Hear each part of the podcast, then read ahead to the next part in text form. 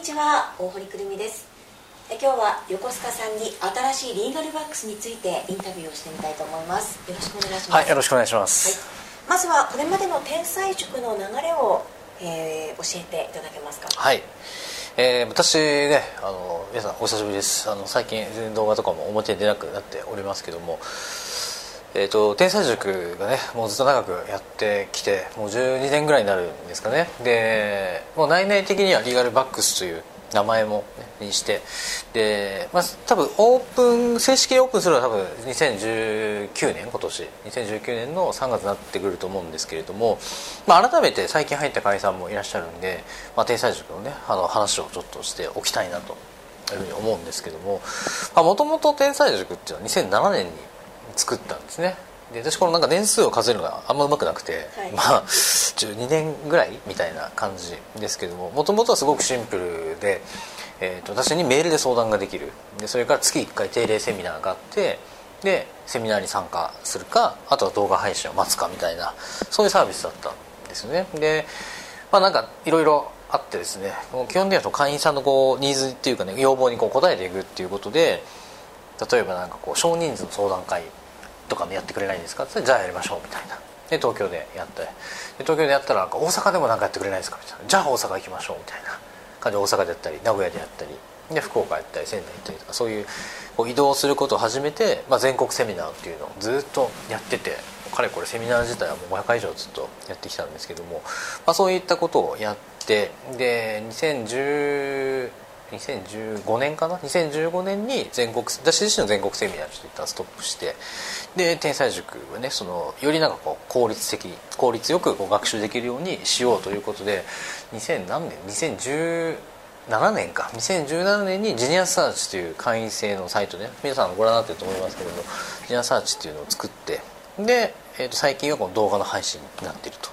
で相談とかっていうのももちろんずっと受けていてでチャットでの相談で。すね最近ちょっと変わったこととしては、まあ、うちのあのマーケティングコンサルタントの高金とかそれからデザイナーの増井なんかにもあの相談がねできるという。でよりあのなんていうかなこう今までこう学習するみたいな感じ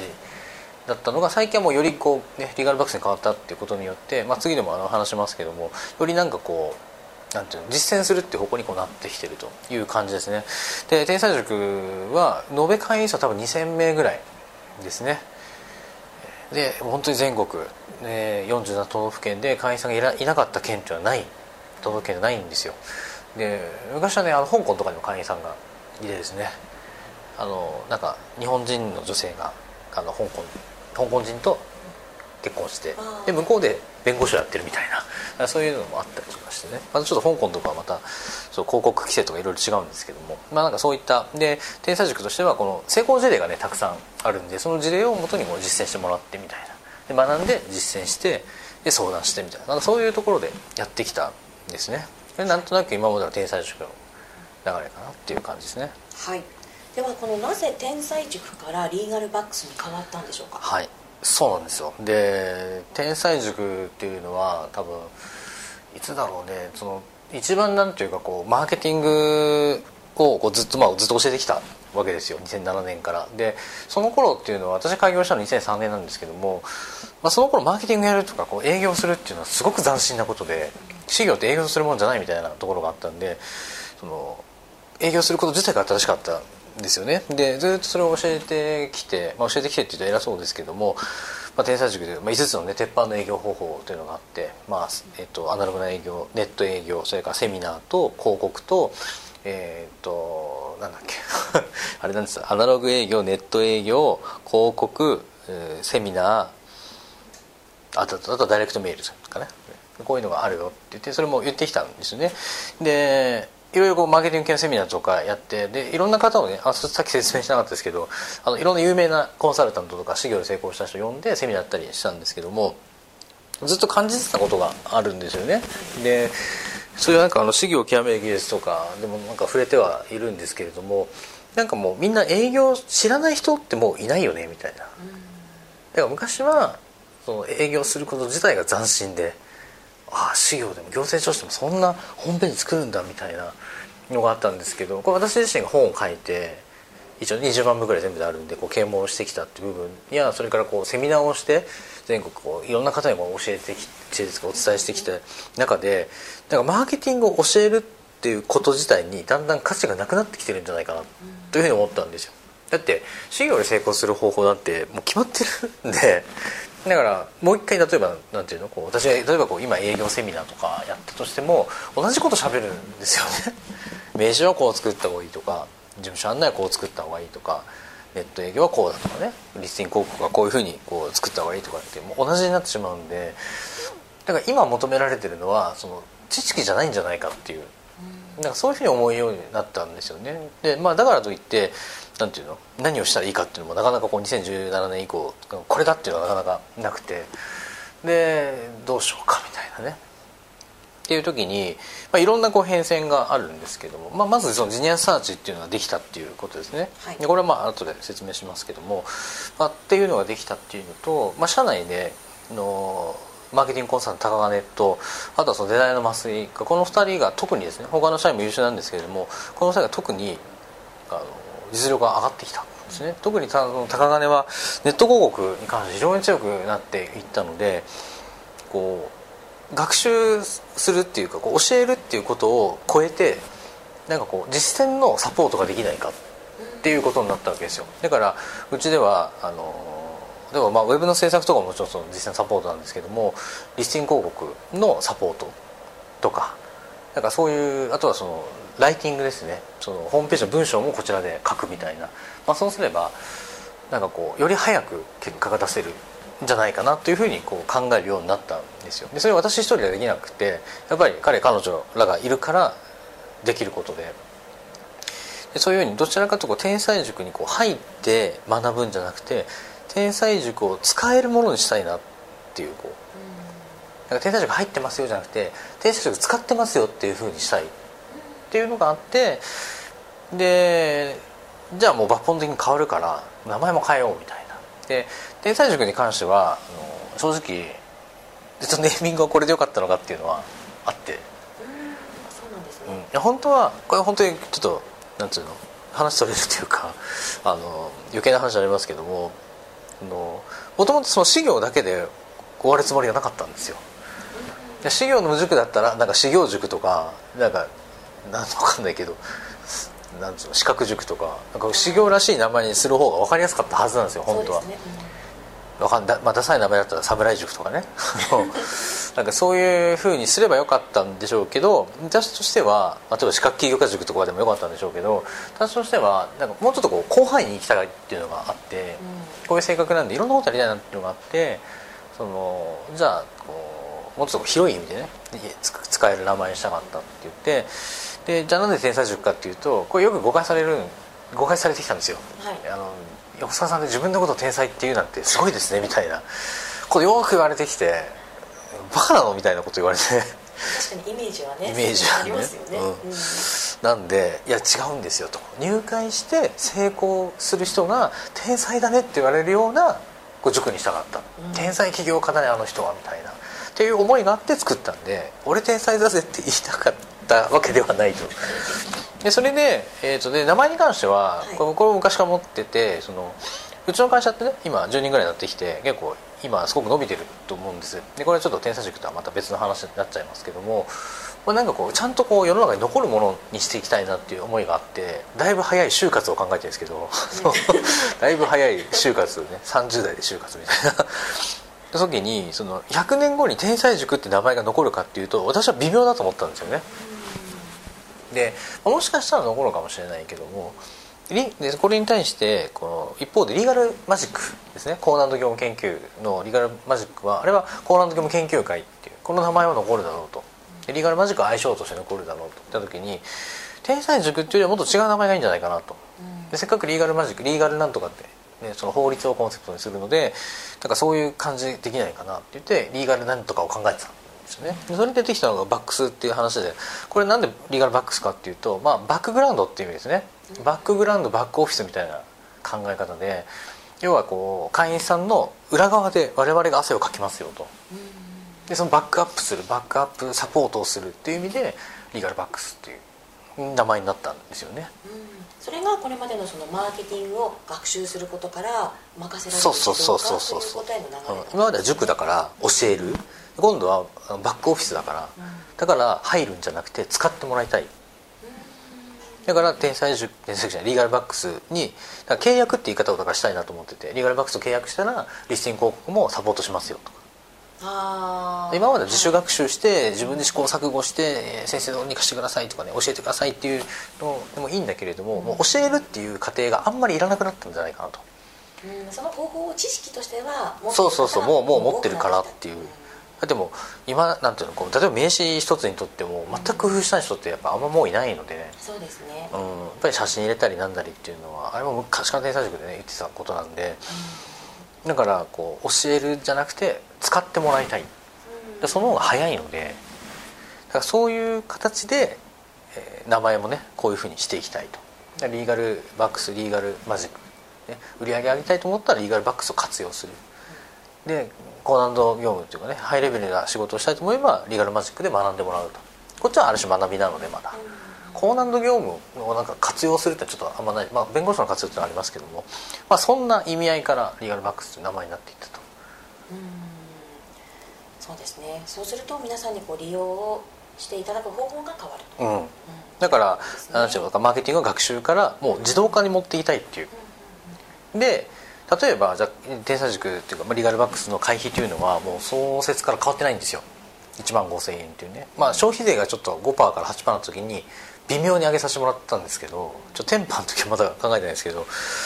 ででただその1、まあ、仮に1万5000円しますけども1万5000円で何でも全部やってくれってわけになかなかやっぱいかないわけですよ、ね、リスティング広告の設定から運用代行レポートまで全部やってくれってなかなかできない、それはもうちょっとお金くださいよっていう話で実際中で人が動くんでその時にまずは反自動化をやってもらいたいっていうはい。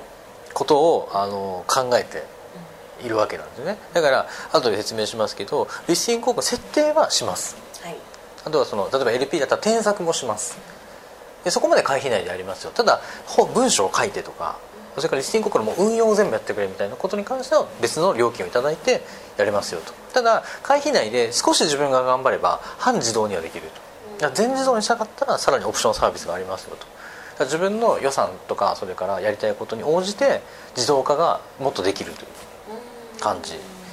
それで、あのー結局理想的な状況っていうのがはい。を生み出したい。で結局そのじゃあて天才塾そもそもそもは何でこう作ったかというとみんなが知らないから教えなきゃいけない。っはい。ていうことで教えてたわけですね。でもみんなその売り上げ上げるっていう知識っていうのがついてきたわけでそうするとじゃあ我々のねこのか我々っていうか私の考えなんですけど今後はマーケティングでは差別化にならない。だからレベルが高い高難度業務をやるってことがそのなんていうのこう昔はその商品の差別化がなかったんで今はこう自分の実力を高めていくってことで商品の差別化になると。でそっちに集中してもらいたいんですよ。あの長期的に見たら事業としてのレベルをきちんと上げてもらいたいっていう。時にそのじゃあその法律実務家にとって理想的な状況ってどういう状況なのかなっていうのをやっぱりこうリーガルバックスする時に考えたんですよね。でそれが極端な言い方すると勝手に仕事入ってくるのがいいじゃん一番みたいなそうですね、うん、何にもしないでもう電話かかってくるメール来るっていう。でそれで業務をさばいて自分の実力を上げていくっていうのが一番理想なんじゃない？みたいな。ことを考えたわけですよ。そうすると教えて教えて向こうが向こうという会員さんが頑張ってやるのを待つ時間が惜しいなと思ったわけですよ。それをそれですごく時間を使って事業の実務レベル上がっていかないだったらだったら我々がやれることはやりましょうと。で今まではあのコンサルタントで私一人だったんで、すごい限られてたんですけど今社内でできる人がどんどんどんどんできて出てきているのでリソースとしても揃ったから。だからそういうその事業として法律実務の勉強とか実際に実務そのものに集中して仕事は勝手に入ってくるみたいな、なんかこういう感じにできたらいいなと。そういったもさまざまなこのサービスを利用していただくにあたってやっぱりお客様がどういう状況でどういうものを求めているのかっていうのをこちら側も知る必要があると思うんですけれども、はいはい。まあ、そのために経営診断はいはいはい。受けていただくわけですので、はい。その内容と受ける時のポイントというのをそうですね、はいで今までもそのリーガルバックスになる前とかも経営診断っていうのがついてたんですよ、い。で経営診断と何かっていうと基本的にはそのフォームがね会員さんしか見えないフォームがあってその例えばその事務所の名前から住所からそのね今売り上げどのくらいでどんな悩みがあってみたいなことをずらーっとこうねこう書いてもらって送っていただくんですよね。でそれを私が見てで音声解説を取って、はい。で会員さんで本人もちろん本人だけですけどね本人だけに、えー、と YouTube の限定あの URL でお送りすると。まあ10分から15分ぐらいの音声なんですけども、まあ、そういったことを前からやってたんですね。ただ前の位置づけとしてはなんかやりたい人どうぞみたいな。一応なんか置いてますよみたいな感じはい。だったんですね。でそれをちょっと趣旨を変えようと。でできるだけ受けてくださいっていう。うん。強制じゃないけどもだって受けた方がいいですから。そうですよね。絶対いいですから。うん。でじゃあ経営診断何かというと私がその、ね、概要を見て会員さんから送っていただいた概要を見て解説をするんですけども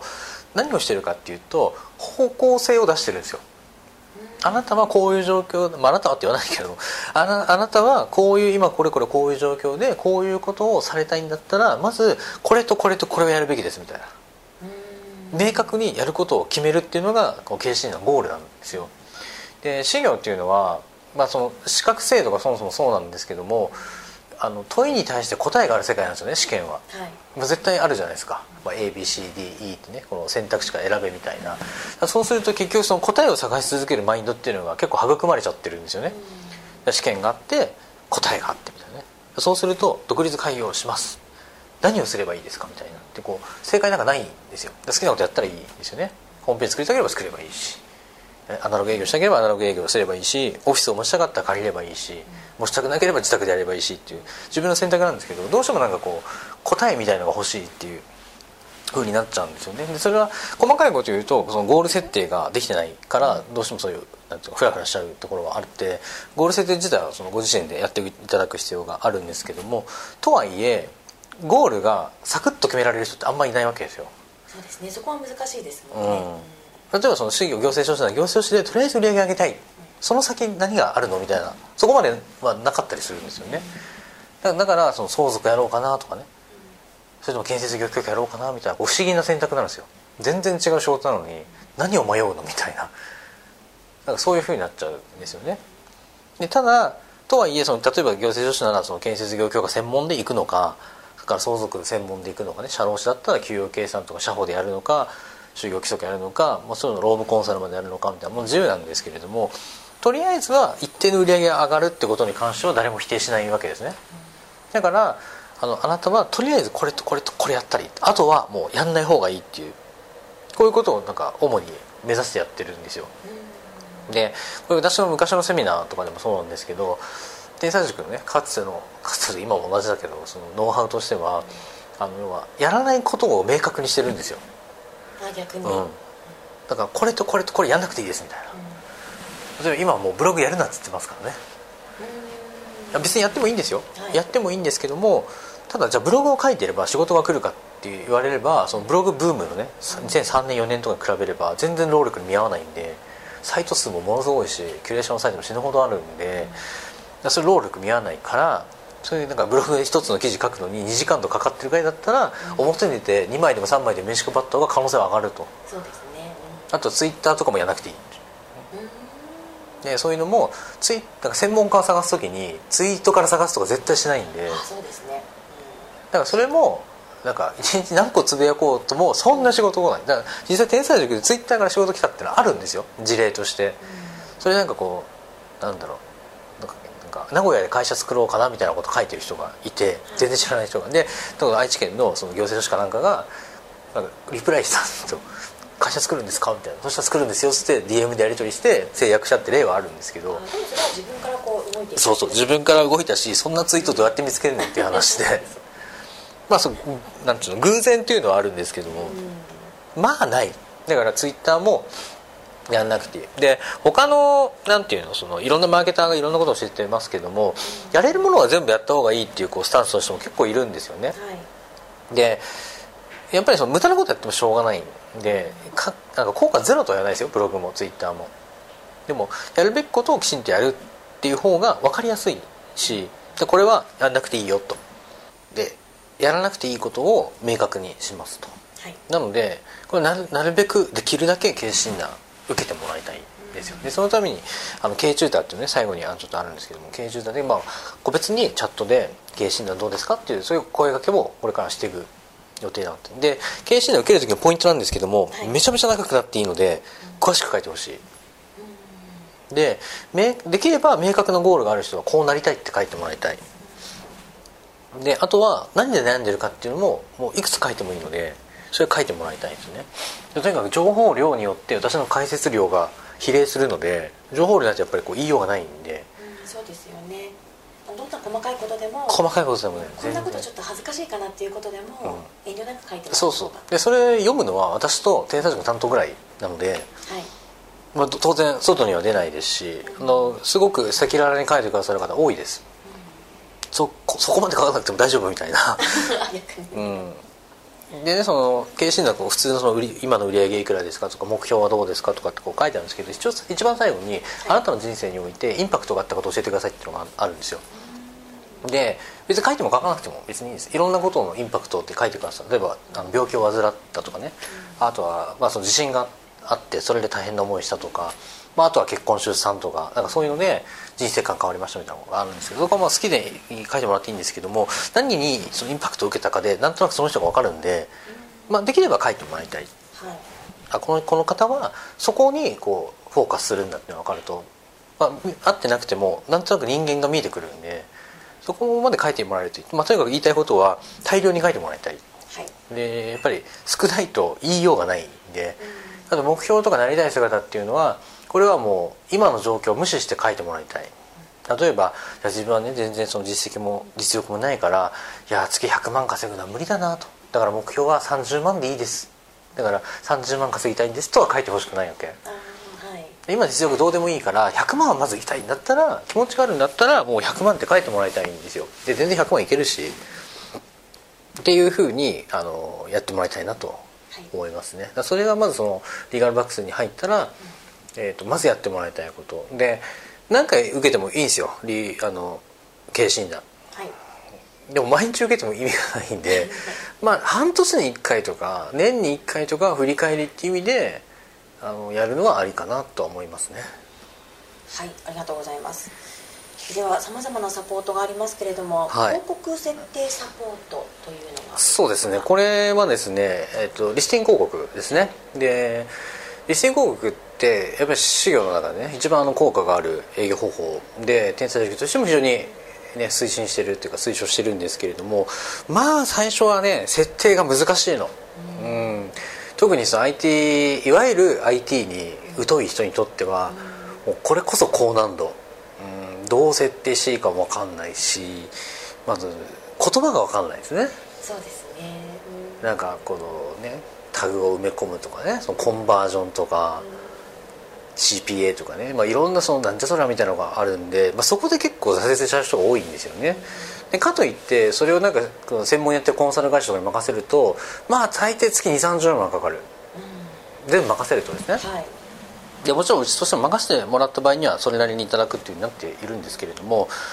あの設定だけこちらでやりますと会費内で。だからキーワードを出していただいて広告文作っていただいてそのランディングページっていうかねそのえークリック先タップ先のホームページを教えていただければうちの、まあ、特に高金がやりますけども専門のコンサルタントが設定はしますと。で添削もします。このキーワードどうですかとかね。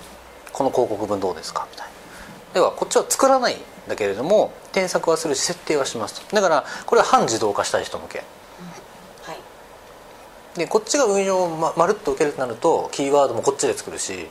告もこっちで何パターンも作るしみたいなふうになってくるんですけどもであとはその設定はするんですけどもその分析まではできないんで例えばそのこのキーワードでなんかすごいクリックされてると。ああはい。でこのキー別のキーワードの組み合わせだと全くクリックされてない。だったらこっちのキーワードの出稿をやめてこっちの当たってる方にもっとお金出そうよみたいな。これは分析だったりするわけだけどもそれまではうんできないでそこも自分で見ていただいてキーワード作って広告文作って設定はするから出るんです広告が。でそこが合ってればちゃんと仕事取れるんでただその最適化っていうんですけど最適化はもう運用代行の領域になってくるんでだから半自動化はできる。会費内で。自分で勉強して考えてキーワード出して広告文作ってこの設定してくださいって言ったらこれ何回でも会費内でできるんで。はい。そういうところですね。ご自身の必要な段階でそうそうそうそう。サポートを受けていただくことがであのサイトとかあの会員リリジナサイトとかにも書いてあると思いますけども全部お願いしたいっていう、要はキーワードを考えるのも面倒くさい。それから広告文作るのも面倒くさい。大変、まあ、あるいは時間がないとかね。っていうんだったら、えっとうちで広告を全部受けますっていうのはその別料金でやれますんで前日としたい人はそういう費用を払ってもらえばいい。ただもう月5万からできるんでさっき2 3 0万って言いましたけど、はい一般的には格安ですね格安なんですよ。で実際もう結構任せてくださってる会社さんいらっしゃるんでで高金がすごいんであのコンバージョンしなかったことがないんで、まあ、つまりこの問い合わせでこれ取れなかったサイトないんですよ。100%取ってるあでもこれ放送してる頃に90何パーってるかも。まあでも今のところ100%なんで、彼すごいと思いますよ本当に。なんでそのなんかな思い悩んで成果が出なくて、でどうしたらいいかっていう悩んでるぐらいだったら一回任せてもらえれば今晩取れなかったことないんで。でもちろんその地域とか、はい。そのどんな業務を扱うかとかでその辺のいわゆる相談ももちろん受けられるんでだからそういうふうにやってもらえればだから予算を抑えたい人は自分で学習して設定だけお願いっていうことができる。で相談しながらその分析とかもしていけばいいので。い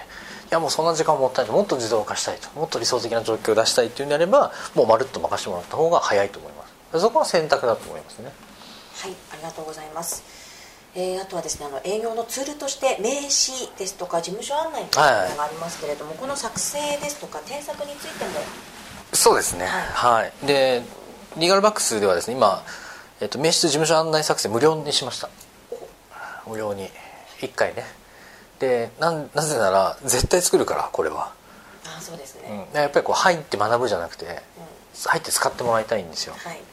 で正直うちのそのデザイナーのレベルがかなり上がってきたのでできることですね。だってノウハウがあって名刺作れるんだだしみたいな。時間もったいないじゃないですか。もう名刺はもうこう作るんだっていうのがもうノウハウとしてはもう確立されてるわけなんで。はい。でなんならうち印刷までできますから。じゃあ発注していただければもちろん印刷代はくださいっていう感じですけど100枚と200枚とかってこっちで作ってもうすぐ発送できるのでで事務所案内もあの全部作りますし、ただこれはあの原稿は作ってくださいっていう感じ。はい、でそれに対して添削。そうそうそうそう。添削に関してはもう何でもやります。名刺も事務所案内も、えー、とホームページの文章とかチラシとか DM とか何でもご希望のものがあればもう何でもやります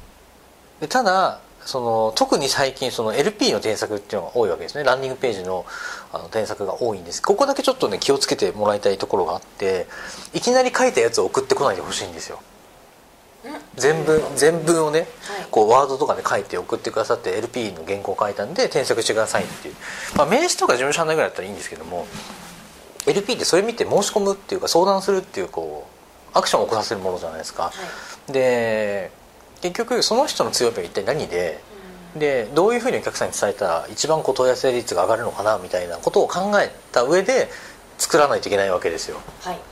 そうするとだから何が狙いで誰に対して何を提供してどれが強みでっていうそのなんていうのこう掘り起こしをこうしてから作んないとなんかこう書く順番とかも変わってきちゃうんですよね。で正直一緒に言葉は悪いんですけれどもこのいきなりバッて書いてもらったやつってなんか添削ができないんですよ。あーそのバックグラウンドがそうあの基本分かりやすく言うとボツみたいな。じゃなくてこう構成をまず変えましょうみたいな話になるんで、はい。ななんならなぜその業務で行くんですかみたいな、っていう感じになっちゃうわけですよ。例えばその会社設立業務っていうのがあるんですけどもこれ激戦区なわけですね。はいで昔は1件15万とか取れたのが今や無料になっちゃったんですよ。1件1件1万円とかのところもあるしでそういうところでやろうと思う。でも広告費はすごい高かかってしまうんでで会社設立作りましたみたいな。でもなんで会社設立なんですかって言ったら「いや会社設立取りたいんでこれで稼ぎたいんです」みたいな「いや無理です」でそもそも会社設立をやめた方がいいみたいな。そうなってしまうんですよ。そうすると書いた原稿全部無駄になっちゃうんで。あーであればどふうな相談の仕方をすれば、でまずはうあの LP を作りたいっていう相談をさせていただいて僕は私はそのなまあ社労士でも何でもいいんです何々士なんですけどもこういう業務を LP で取りたいと思ってるんですけどどうでしょうかっていうとこからまず聞いてもらいたい。んそうするとこちらの方で必要なそうそうそう。はい。でそれだったらもう向いてないからやめた方がいいとかさっきの激戦区だから厳しいですよっていう話もできるしあその業務あったらその時期やったらいけると思うんで。で,、まあ、そで、えーまずだからそのいけるかどうかっていうその可否をまずでその後にやってもらいたいのはあのこう構成案を作ってもらいたいんですよ。文章を書くんじゃなくて。まずトップではこういうことを言いますと。で次にはこういうことを言ってです次にはこういうことを言って最後にはこういうことを言ってこういう感じのおおよそなんていうのこう本では目次構成案みたいなああいうその込み出しだけをこう作ってもらいたいんですよ。はい。でそうするとあと肉付けは後でできるんでそうするとその構成が分かるとこのサイトでいけるかどうかって判断ができるんですよね。でできればその人の強みが何なのかって教えてもらえればいやこんだけ強い強みがあるんだったらこんな下じゃなくて一番上がいいですよとかこういう入れ替えができる。でそっから書いていくっていう方がいいのででないとなんかなんか無限ラリーが続いてしまうわけですよ。ああそうですね。こちらも状況がそうそうそう。返すといやそういうことではなくて。そうそうそう。だから添削してコメントつけること自体できるんだけれども、文章ここはこうおかしいですよとかねここはこう変えた方がいいですよってできるんだけれどもじゃあそれを直したから集客できるかってそうでもない。例えばその込み出しをつけるのが難しい方もいらっしゃいますよね、っていう時は本当にあるランディングページを作りたいんですというところから。そうですね、難しい人はとりあえずあのランディングページ執筆マニュアルって本があるんで、はい。まあ、それ読んでもらうのが一番いいと思いますしであれ非常に自分で書いておいてあれですけども非常にいい本なんであのあんなねいいランディングページの執筆マニュアルない。うん。で私文章に書いてすごい自信があるので、はい。まあ、あの下手かもしれないけど あの売るっていう文章に関しては自信があるんであれ見てもらいたいっていうのとどうしても時間かかるんだったら LP の執筆もこっちで受けられるんで。でやっぱりそういう会員さんいるんですよ。正直なんかなんつうの無限無限ラリーが続くんで。はい。でどうしてもこれなかなかこう完成にいかないなみたいな。時はこっちから提案させてもらいます。あよかったらこれこれこういう予算であの執筆全部受けますよみたいな。そうするとうちの担当があのヒアリングするので、はい。もうものすごいこう質問項目リストがあるんですよ。あなた強みなんですかとかね過去の業務でどうなんかやってきたことなんですかみたいな。のは LP を作るための素材を出すためのがものすごいあるんですけどそれをヒアリングさせてもらって社内で、まあ、私も含めて執筆をするんで,、はい。で実際に会員さんも私を中心に書いた原稿でもう売り上げ上がってるんで、本当に数万とかの広告費で年間100万以上の仕事とかも決まったりしてるので、それはぜひ利用した方がいいですね、うん。あの簡単だと思う。それが、うん。だって文章ね本当時間かかる。でさっきのその理想的なね状況って言ったけどそのやっぱりクリエイティブな時間を確保するの大変なわけですよ。はい。例えば事業の業務だったらこのじゃあ午前中何でしょう午後何でしょうみたいなことって決めやすいんですけど文章を書こうっていうのって時間決められないですよね。うんそうですね、うん。うん例えば3時間取れば完成するかって言ったら分かんないじゃないですか。そうですね。簡単なものでも1日かけても出てこない時もありますしね、でその未完了のこれちょっとコーチング的な話話なんですけど未完了の仕事が続くと他の仕事のモチベーションまで影響するんですよ、あああれやんなきゃあれやんなきゃみたいな。だからなんで文章特に LP に関しては、まあ、正直時間かけてできないんだったら任せてもらった方がいいと思う。確かにお金はかかるけども、はい。あの分割も全然できるし、はいこっちの方が早いんじゃないかなと思う。その全体10年以上その会員さんのものを見てきて自分で書ける人っていうのは非常にやっぱ少ないと思う。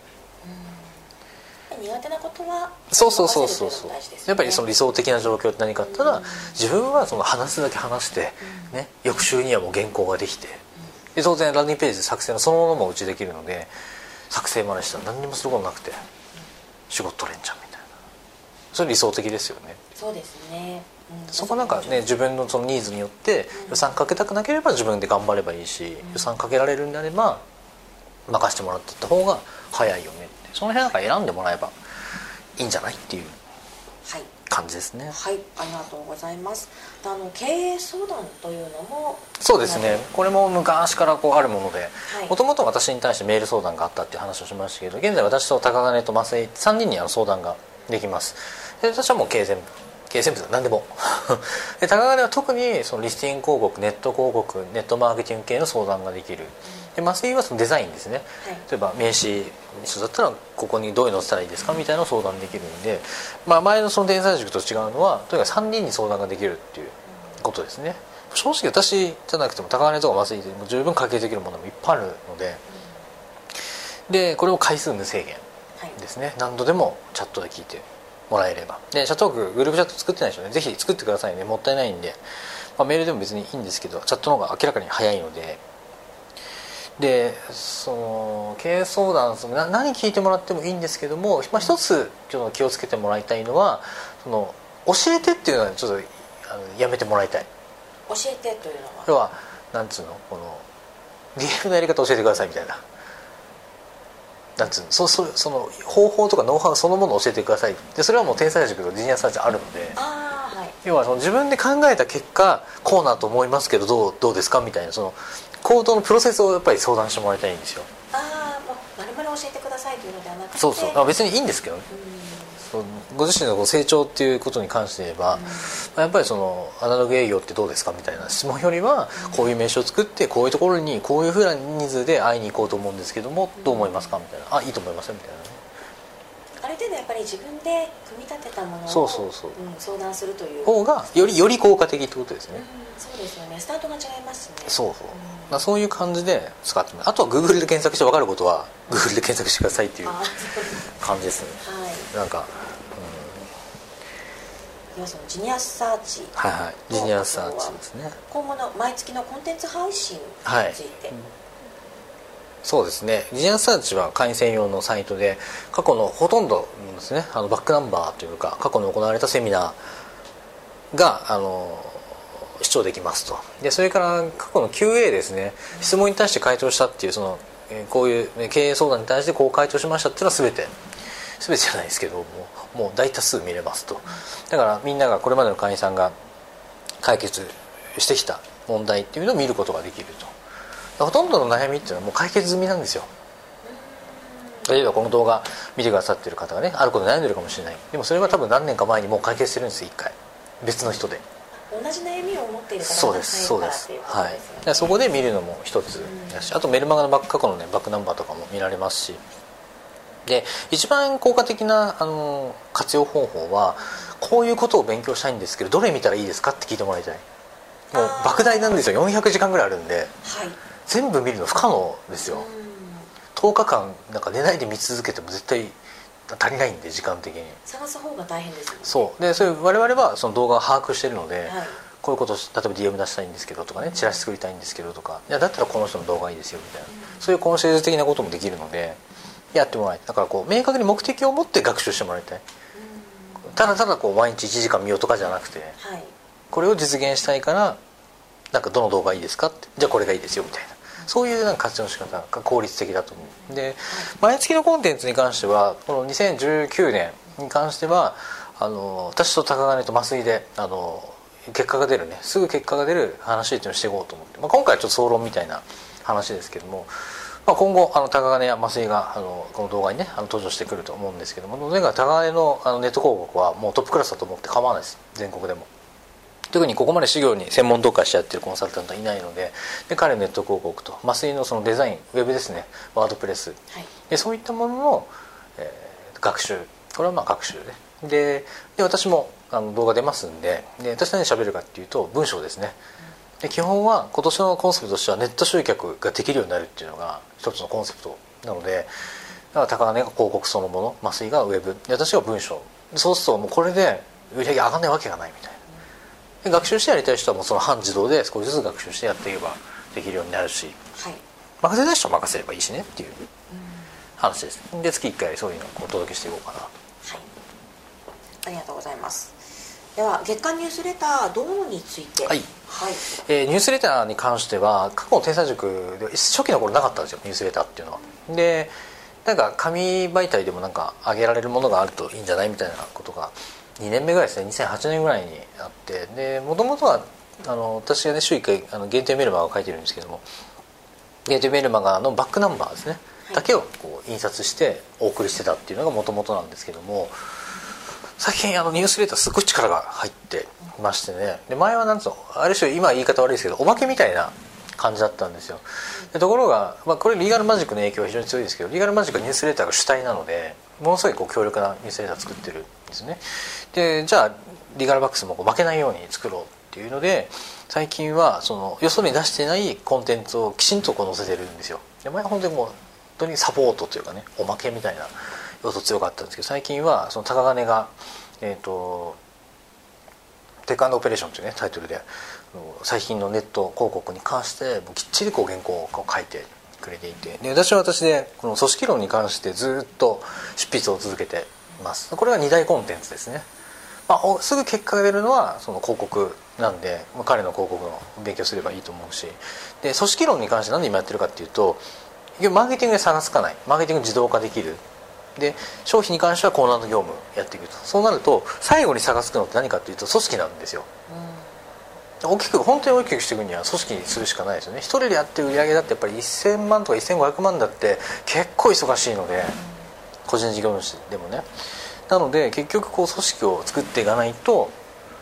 うまく回らないっていうかねその売り上げの拡大っていうのは難しいわけですよ。ところがやっぱりみんな組織はすっごい失敗してるというか、うまくないですね。で私も別に全然うまくないんですけどうまくなかった。で最近はここ23年はすごくこう会社としてうまく回るようになってきたんでその方法論を載せてるっていう。感じですね。うちのはすごくシンプルなんでコミュニケーションというね関係性を前提としたものなんで評価制度もないし賃金制度もそういうのもないし何もない 何もないんですよ。でところがじゃあね、みんな働かないかってすごく意欲的に働いてくれてるんで、まあ、その仕組みを少しずつこう書いてるという感じですね。あとはあれだよねあの法律情報法律のニュースとかの掲載。でそれからまあメルマガのバックナンバーも載ってますしあとはまあ高金のまとめみたいなコラムがあったりしてその1冊だけでも1万5000円以上の価値があるように作ってるという感じですね。はい。えー、そして週刊の限定メルマガというものがありますが、はい、これは私がずっと書いてる。もう600号ぐらいになると思うんですけど、はい、週1回水曜日にいつも配信しててでこれなんかも私が言いたいことをとにかく書いてるっていうメールマガジンですね。で最近はそのノウハウ的なことを書いても結局もう全部ジニアサーチに収録されてるしなんとなくこうメンタルというかねこうモチベーション的なものに、まあ、寄っていこうかなとはちょっとは思ってます。ただ会員さんが、ね、何を聞きたいかっていうことを言っていただければなんかそのテーマで書くことも全然できるので、えーまあ、言いたい放題なので基本的にはあのここでしか読めない。という感じですね。いつの間にかもずっと続いてるんですけど。あともう一個サポートメルマガっていうのがあって、はい、ジニアスワンっていう名前なんですけどこれ各週ですね。私のは毎週なんですけど各週で出ててこれはあの法律ニュースとかネット広告ニュースとかっていうこう事業にとって必要な情報が得られると。あと他のこう更新情報とかねそういうのも載ってるので、まあ、あくまでサポート的な位置づけのメールマガジンかなという感じですね。はい。この経営顧問。はいはいそう。これがですねリーガルバック少しこうあ少しっていうか相当なんですけど新しいところで、はい、で要はこう事業としてもともとコンサルタントになりなさい的なことはやっぱりできたんですよ、はい、やっぱりその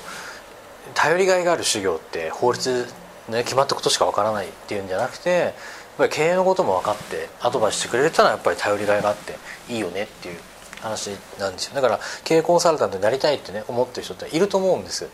ところがまっすぐできないよねっていう。始めようと思ってじゃあじゃあちょっとこの経営の相談を乗ってもらえますかって言ったってそんな自信持って回答できないし。そうですよね、うん、だからそれは私がやりますっていうことなんですよ。要は会員さんがそのコンサル契約取ってきてその相談が来て分かんなかったら私が答えますっていう。要はコンサルタントのコンサルタントやりますっていう。はい。心強いですね。そうそう。私基本的に小規模ビジネスだったら何でも大丈夫なんで、店舗系は自分自身がやったことないんであれですけど基本はダイレクトマーケティングを中心としたあのアドバイスであればもう組織もあるしできるんで。であとはそのその会員さんであればそのパーコンジャパン株式会社代表取締役横須賀デリスさんが経営顧問にいますって書いていいので要はうちはそのよ、まあ、どういう言い方するされるか分かんないんですけども横須賀先生に顧問についてもらってるんで経営相談何でもできますみたいな。そういうこと言ってもらっても構わない人がちょっとまあ自信がない。分野があったとしても、はい、ちゃんとサポートしますよそう。そう連携してるんで、横須賀先生も相談できるんでみたいなこと言ってもらっても構わない。ホームページに書いてもらっても構わないし、はい、もう何やって何やってもらっても構わないみたいな、う大きいですね。そうですね。まあそんな感じでやって。あとはさっきもちょっと話しましたけど経営チューターっていうのはね、はい、個別に声かけることがありますよということでやっぱり何もしないっていう状況にならないようには考えたりしてますね、うん、そうですねせっかく会費を払ってそうですね。ちゃんと使ってそうそうそう。半自動までは全然そこでできるんで、うん、何度も言ってますけど全自動にしたければもう一応それなりのこう予算で考えてもらえればいいかなと。はい。ですねえーまあ、会費の他の部分でも優勝のオプションサービスというのもたくさん、はい、そうですね。もうちょっとだいぶ解説しちゃいましたけども、うん、代表的なものはもうリスティング広告の運用代行ですね、はい、運用代行なのでもう任してもらえればキーワード選定から広告文それから、えーと、と分析から最適化まで全部こっちでやりますと。いうものですね。これ5万円からできます。であとはそのランディングページの作成ですね。ウェブ作れるんで、はい、ウェブ作ります。でそれからあの原稿もこちらで書けますと。でこれが一番大きいと思います。この3つですね。ウェブ作れる原稿を書けるリスティング運用代行ネット収益が必要なも全部こっちでできるんで。というふうに、えー、他にもねあの全部載ってると思うんで代表的なものはもうその3つですね。特に原稿に関してはものすごい時間の短縮になるんで、大変ですからね。うちはそのもう文章を書いてきた量が半端ないんで、はい。そういう意味ではあのそ普通の人が初めて書くよりは全然苦なく書けるんで。というところです。他にもあるのでぜひあのサイトとか見ていただきたいと思いますけども。はい。では、まあ、改めてとなりますが今後の事業の展望について、教えてください。そうですね。事業はあのずっと今まではこう価格競争をねやってきてだいぶこう疲弊してしまったんでで我々が提唱してるのはとにかく商品価値を上げようということで高難度業務できるようになりましょうということを言ってます。でマーケティングそのものでやっぱ差がつかないしよく標準標準業務拡大型って言ってますけども普通の業務をただ拡大していこうとするとやっぱり薄利多売になっていくので、まあ、かなりきついでしょうと。でその中でも高難度業務できるようになってかつマーケティングは自動化にするべきだと。でその中で自分にしかできない、ね、マーケティングでは仕事は自動的に来てで仕事のレベルが上がっていくと紹介っていうのは勝手に生まれるのであの人すごいよねっていう形で。だから実力を高めつつマーケティングはもう最小時間最小努力でできるようになるっていうことが非常に私は大事かなというふうにあの思ってます。全体的に言えばその薄利多売系要は価格でいくと薄利多売系で誰でもできる仕事系は結構辛くなってくる、まあ、今までに限ったことじゃないんですけども、まあ、本当に辛くなってくるでしょうと。だから実力をきちんと身につけてもらいたい。で、えーと、と生き残る人はきちんと実力があって今のうちからその将来的にマーケティング頼らなくても仕事が来るようなあの状態を作り出すってことが非常に大事だと思いますのでマーケティングは自動化であとは実力至上主義の時代により入っていくんじゃないかなというのは考えているのでぜひあのリガルバックスの会員さんはマーケティングでうまく自動化してもらってもっと実力を身につけたいなっていう場合にはあのリガルマジックも併用して使っていただければなというふうに考えております。ありがとうございますあのまだまだたくさん伺いたいことがあるんですがあの時間となりましたので今日はここまでとさせていただきます。ありがとうございます。ありがとうございます。